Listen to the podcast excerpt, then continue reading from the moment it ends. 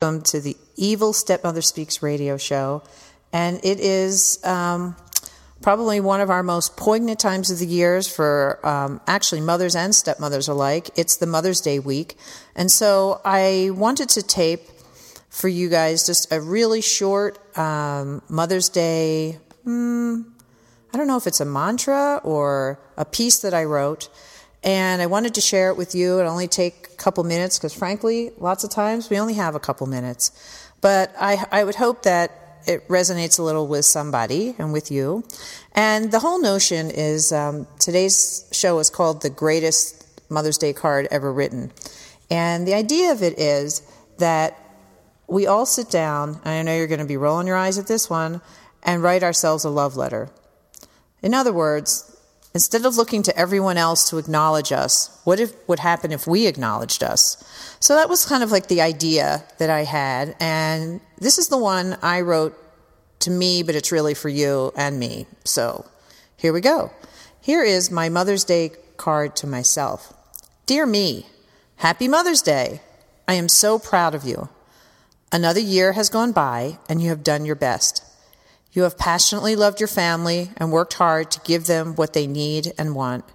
You have tried, and I just love that about you. I wish peace for you. I wish that you learn how to take care of yourself, even though it may feel foreign. From an early age, you were taught that mothers put everything and everyone else first. This year, I wish that you would take the time for self care.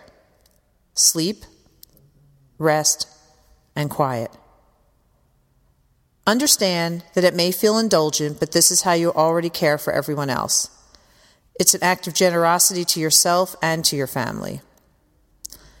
Now, as the next year unfolds, I'm going to remind myself over and over again of the following mantras and ideas, and I'm going to try really hard to keep them top of mind.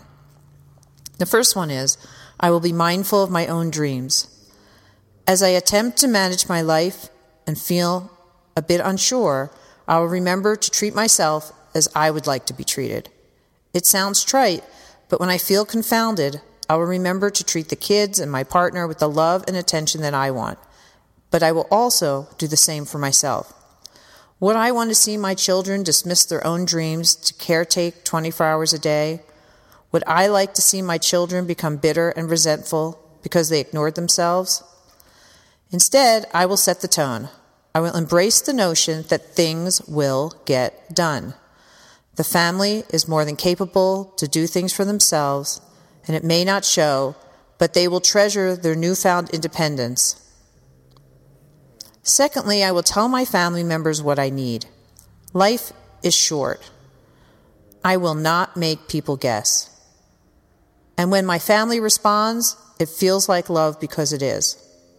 Whoever told us that if you have to tell someone your needs, the response is less meaningful? It's a ridiculous notion. I matter without the love of others. I do not need to be loved by others. Instead, I will learn that I am loved by others. I will stop questioning the love of the people around me, and I will repeat the mantra I matter I matter. I matter. I love and like myself, and that is more than enough. It's okay if I have to repeat this truth over and over and over and over again. Here's to peace. I love you. Me. So that's my attempt at a Mother's Day card for myself, and I just called it the greatest Mother's Day card ever written because I thought what would be more meaningful than a card that I actually wrote to myself? And look at it. I mean, now I got the card that I wanted instead of constantly looking outside of myself for answers or for feelings that I matter. I hope you enjoyed it. Feel free to steal my Mother's Day card and assume that it's for you as well. And as always, I wanted to remind you all that you can find The Evil Stepmother Speaks at our website as well as on Facebook.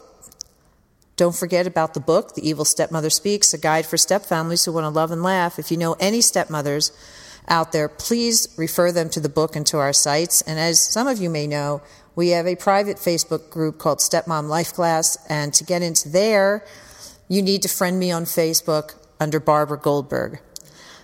So, with that, I wish you the happiest of Mother's Days and more importantly, the happiest of the other days of the years. And we can always talk soon. If you need to reach me, you can always email me as well at barb at theevilstepmotherspeaks.com, where I also offer one on one coaching. And don't forget to check for the classes. Take care.